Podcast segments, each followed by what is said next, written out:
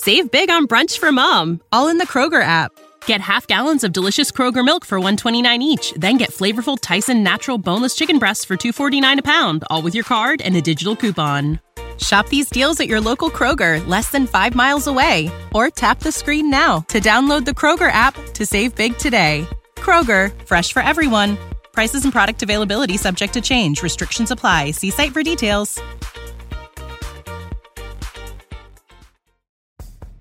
This episode is powered by Poddex. Poddex are unique interview questions and episode starting prompts in the palm of your hand. So, whether you're a new podcaster or existing broadcaster looking to grow your audience and have more meaningful conversations, you're going to want to check out Poddex. Now, if you want to get 10% off your order right now, you can go to poddex.com and type in coupon code. What's the code? Larry21. Yes, that's the code. Check out poddex.com. Take your podcast to the next level.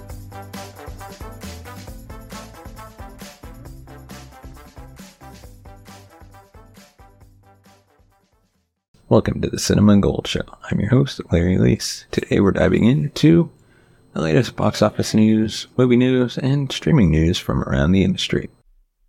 Welcome to the Cinema Gold Show. I'm your host, Larry Leese. On today's episode, we break down the latest box office numbers from this weekend and dive into some of the latest headlines from around the industry. Before we dive into today's episode, we'd like to remind you you can find us on Facebook, Twitter, and TikTok. Just search the Cinema Gold Show. And of course, you can find a link to our social media in the video description below. Without further ado, let's dive into today's topics. The verdict is in. In its second weekend, supernatural horror pick The Nun 2 narrowly prevailed over the new entry, A Haunting in Venice, the third installment in the Agatha Christie inspired movie series. The Nun sequel took in 14.5 million compared to 14.3 million for A Haunting in Venice, according to Monday numbers. The race was too close to call on Sunday when estimates from New Line and Warner Brothers showed the Nun sequel grossing 4.7 million for the weekend, while 20th Century Studios slash Disney and Haunting in Venice earning 14.5 million. When Sunday projections are this close, only $200,000 separate the two films. The industry generally considers it a tie until final numbers are tallied. A Haunting in Venice had hoped to top the chart in its debut. While a threequel opened in line with expectations, it's still a muted start for the film, which will need strong legs to come out ahead. Similar to other recent movies with a buzzy cast, the threequel had to make its final publicity push without the help of its stars because of the ongoing actor strike. In addition to directing, Kenneth Branagh reprises his role as the iconic det- detective Hercule Poirot. Opposite Camille Cottin, Michelle Yeoh, Tina Fey, Jamie Dornan, Jude Hill, Kyle Allen, and Riccardo Scamarcio. This time out, Disney's marketing team made the decision to highlight the movie's horror elements as part of the campaign versus only the murder mystery themes in hopes of expanding the audience. The strategy worked with younger adults who were the most avid moviegoers, making up the majority of the audiences. Conversely, older moviegoers, the franchise's traditional target demo, didn't show up in the hope for numbers. Overseas, from where the franchise draws much of its strength, A Haunting in Venice opened to an estimated 22.7 million in its first 51 markets, for a global start of north 37 million. The threequel didn't open far ahead of the last film in the series, Death on the Nile, which started off with 12.8 million domestically in February 2022, when the box office was still in recovery mode. The sequel was among the many films delayed because of COVID 19. It also had to contend with negative publicity surrounding star Armie Hammer, who doesn't appear in the new film. That film's ensemble cast included Gal Gadot, Letitia Wright, and Death on the Nile topped out at a subdued 137.3 million globally. 20th Century, a division of Disney's movie empire, capped the threequel's budget at 60 million, compared to at least 90 million for the last one. 2017's Murder on the Murder on the Orient Express turned into a sleeper hit after opening to 28.6 million domestically on its way to earning more than 350 million worldwide.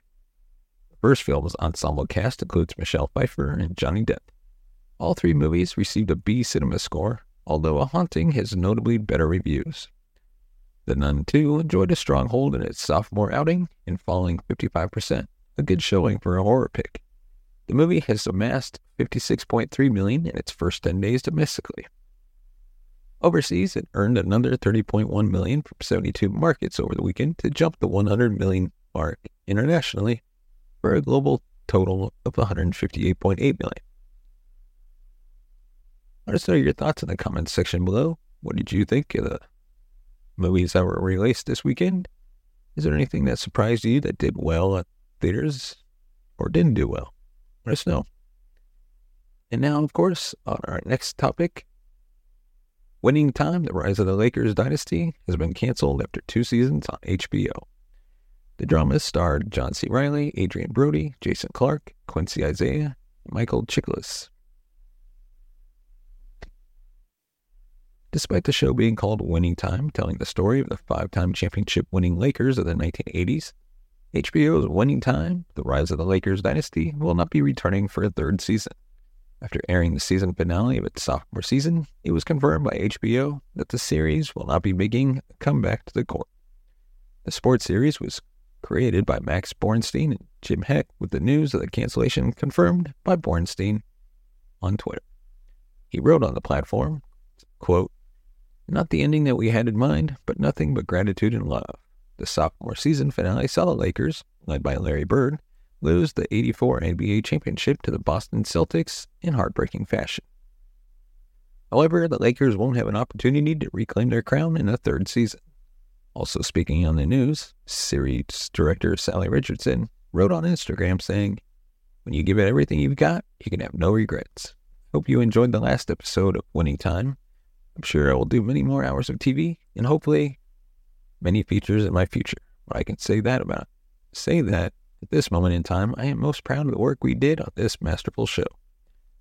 Winning Time, The Rise of the Lakers Dynasty is based on the book Showtime, Magic, Kareem, Riley, and the Los Angeles Lakers Dynasty of the 1980s by Jeff Pearlman. The future of the series has been tenuous for a while, and this had prompted Pearlman to take to social media to spur people to watch the series. Quote, I'm telling you, future winning time hangs in the balance. We need viewers. The strikes are crippling. Please help spread the word. Season 2 is amazing. But HBO is big on numbers. However, the ratings for the second season have taken a hit, which has ultimately contributed to the show's abrupt ending. Winning Time sought to depict the golden age of the Lakers in the 80s, despite getting considerable pushback, with former Lakers Jerry West and Magic Johnson questioning the work done on the show with Johnson saying, quote, you can't do a story about the Lakers without the Lakers, the real Lakers. You got to have the guys. Johnson is portrayed by Quincy Isaiah and Jerry Buss, who owned the franchise at the time, played by John C. Reilly.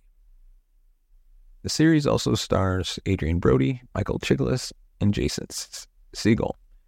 Other cast members include Jason Clarke, Gaby Hoffmann, DeVaughn Nixon, Solomon Hughes, Brett Cullen, Spencer Garrett, Molly Gordon, Joey Brooks, and Rob Morgan. Let us know your thoughts in the comment section below. What did you think of A Winning Time? Did you watch it? Have you not watched it? Do you plan to? Let us know. of course, give us your thoughts on the series as a whole.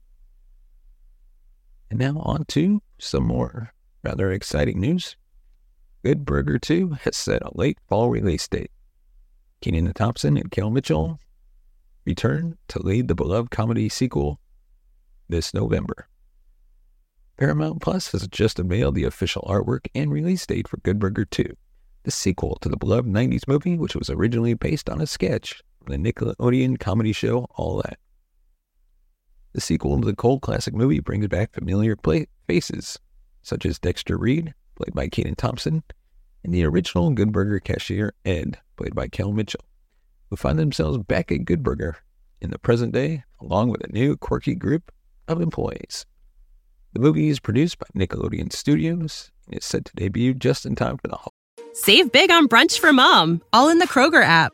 Get half gallons of delicious Kroger milk for 129 each, then get flavorful Tyson natural boneless chicken breasts for 249 a pound, all with your card and a digital coupon. Shop these deals at your local Kroger, less than 5 miles away, or tap the screen now to download the Kroger app to save big today. Kroger, fresh for everyone. Prices and product availability subject to change. Restrictions apply. See site for details. Holiday season on Wednesday, November 22nd, exclusively on Paramount. For viewers in the UK and Australia, it will premiere on Thursday, November 23rd on Paramount Plus. The classic 90s sketch made its debut on All That back in 1994, revolving around the fast food joint known as Good Burger, and its endearing, oblivious cashier Ed, portrayed by Mitchell through seasons 1 to 5. This beloved sketch inspired the worldwide release of the feature film Good Burger on July 25, 1997, courtesy of Paramount Pictures. The expanded feature focused on the character of Dexter Reed, a high school student, who accidentally crashes his mother's car into the car of his teacher. To pay for the repairs, Dexter takes a job at Good Burger. He ends up working alongside Ed and becomes entangled in the restaurant centric and chaotic nonsense. The central conflict in the movie arises when a rival fast food chain, Mondo Burger, opens nearby. Mondo Burger is run by the arrogant and conniving Kurt, who is determined to put Good Burger out of business. Dexter and Ed must come up with a plan to save Good Burger from its impending doom while navigating a series of comical, absurd, and chaotic situations. It was a popular film among children and teenagers in the late, in the late 90s and has since gained a cult following. In the 2019 revival series of All That, Mitchell made a triumphant return, reprising his role as Ed, in this iteration, Ed had climbed the ranks and became the season manager of Good Burger after dedicating two decades to the establishment. Good Burger 2 will premiere Wednesday, November 22nd, exclusively on Paramount Plus. Though I would personally say I wish we could watch this in theaters because it would seem like a good holiday season movie to watch on the big screen. But you can catch it on Paramount Plus. And if you want to sign up for Paramount Plus beforehand, use the link in the description, and that can help support the channel. And now on to our next topic. The truth is, Tim Burton came out and has revealed that Michael Keaton was reluctant to return for the upcoming Beetlejuice sequel. Beetlejuice 2 is almost finished with production, set to resume filming as soon as the Hollywood strike ends, but the sequel wouldn't be happening not for Michael Keaton's change of heart. In years past, when Beetlejuice 2 seemed to be forever stuck in development hell, Keaton had teased an openness to revisiting that world. However, by the time Beetlejuice 2 finally began to make some real traction, the actor was hesitant to return as the ghost the most. Director Tim Burton said as much in a recent chat with the British Film Institute, noting that while Keaton was apprehensive about the sequel, he was still able to slip right back into playing the part perfectly despite more than three decades passing. Beautiful Burton said of Keaton's performance, quote, he was the same way. He didn't want to do it. Initially, he had no necessarily burning desire, but I have to say, it was the most fun. It reminded me of back in the old days, this unhinged thing unleashed on the set. I was quite shocked at how easy it was for him to kick it back into it. It was like demon possession. Bringing back Keaton was just one of several ways the director wanted to maintain the spirit of the original Beetlejuice. That not only meant bringing back some key members of the original cast, but taking a similar approach with the filmmaking, down to utilizing practical effects over CGI. As Burton said, quote, working with these people again and seeing them all, it was very emotional for me. Again, just going back to the old, same puppets and techniques. It goes back to the old days. Along with Keaton, it's been confirmed that Winona Ryder will also return to reprise her role as Lydia Deetz. Catherine O'Hara is back as Delia Deetz, while Wednesday star Jenna Ortega has joined the cast as Lydia's daughter. It has also been revealed that Willem Dafoe will appear in the movie as an afterlife law enforcement officer. In the BFI interview, Bird noted how the movie is almost completely wrapped with filming, noting that there are just two days of shooting left to finish. Beetlejuice 2 is scheduled to be released in theaters on September 6, 2024. Let us know your thoughts in the comment section below. Are you excited for Beetlejuice 2? Uh, were you a fan of the original? Did we have a sequel? Or was Beetlejuice 1 perfect and not should not be touched? Let us know. And stay tuned because we will be reviewing Beetlejuice this holiday season sometime in December. Now on to our next topic. Oppenheimer has crossed 900 million and is close to becoming the highest grossing biopic ever. Even in its ninth weekend, Christopher Nolan's Oppenheimer keeps on refusing to slow down, at least in the overseas markets. The film has once again piled on its already rich list of records. The three hour long epic World War II drama has officially reached the quote Trinity test stage of its epic box office run since it managed to cross the pivotal 900 million mark from its Friday performance. While this figure is already more than double what was needed to turn profit, as well as the early estimations, the film, performing like a major superhero film at this point, has evidently started to chase a few more milestones, beginning with the $1 billion mark. As of Friday, the estimated total stands at 903 million, with a major share of 586 million contributed by international markets. With Sunday's weekend numbers factored in, industry experts project the global revenue to reach somewhere around 912 million. This monumental success will certainly hold, uh, secure its position as the highest grossing biographical film in history surpassing the previous record holder, 2018 Queen biopic, Bohemian Rhapsody, which also happens to star Oppenheimer's actor Rami Malek. The film's top five performing international markets are the UK at 72 million, China at 50 million, Germany at 47.5 million, France at 41 million, and Australia at 26 million. The film is still steady in China, and the market is likely to decide whether it reaches the billion dollar club. Notably, the film has also drawn Universal Studios into the spotlight, as the studio managed to surpass the $4 billion mark in global box office revenue for 2023. Universal has had a great year at the box office. In addition to Oppenheimer, Fast X, the Super Mario Brothers movie, and Megan have all contributed to Universal's success, as it becomes only the second studio to achieve this feat in the current year. It also marks the third instance of any studio reaching this milestone since 2019, with Universal achieving it for the fourth time in its history after 2015, 2017, and 2018. The film also stands as Nolan's third highest grossing film behind The Dark Knight Rises and The Dark Knight, as well as the year's third highest behind Barbie and the Super Mario Bros. movie. The film is also the second highest grossing R rated film behind 2019's Joker and the highest it's a World War II film. Additionally, Oppenheimer is also the fifth most successful film in IMAX with over 170 million. What makes this feat even more special is the film is entirely surrounded by superheroes and major blockbuster franchises, including Avatar, Avengers, and Star Wars. Starring a star studded ensemble of Cillian Murphy, Robert Downey Jr., Emily Blunt, Matt Damon, Florence Pugh, and Rami Malek, among others, Oppenheimer made its international debut on July 21st and has since enjoyed widespread acclaim and commercial success, while numerous critics calling it a frontrunner at the upcoming award season. And if you haven't watched it yet, you can still catch it in theaters at a local movie theater near you. And is all the topics we have for this episode. Let us know your thoughts in the comment section below on the topic we covered. Is there something we missed? Or something we got right? Right?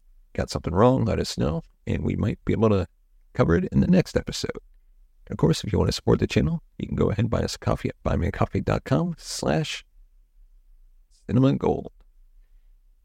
And as always, give us a thumbs up if you like a video, subscribe to the channel, hit that bell notification button to be notified of future videos. And as always, thank you so much for watching and listening.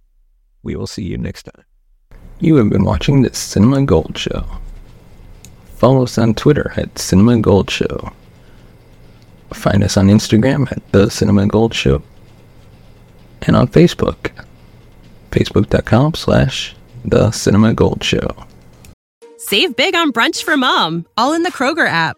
Get half gallons of delicious Kroger milk for 129 each, then get flavorful Tyson natural boneless chicken breasts for 249 a pound, all with your card and a digital coupon. Shop these deals at your local Kroger, less than five miles away. Or tap the screen now to download the Kroger app to save big today. Kroger, fresh for everyone. Prices and product availability subject to change. Restrictions apply. See site for details.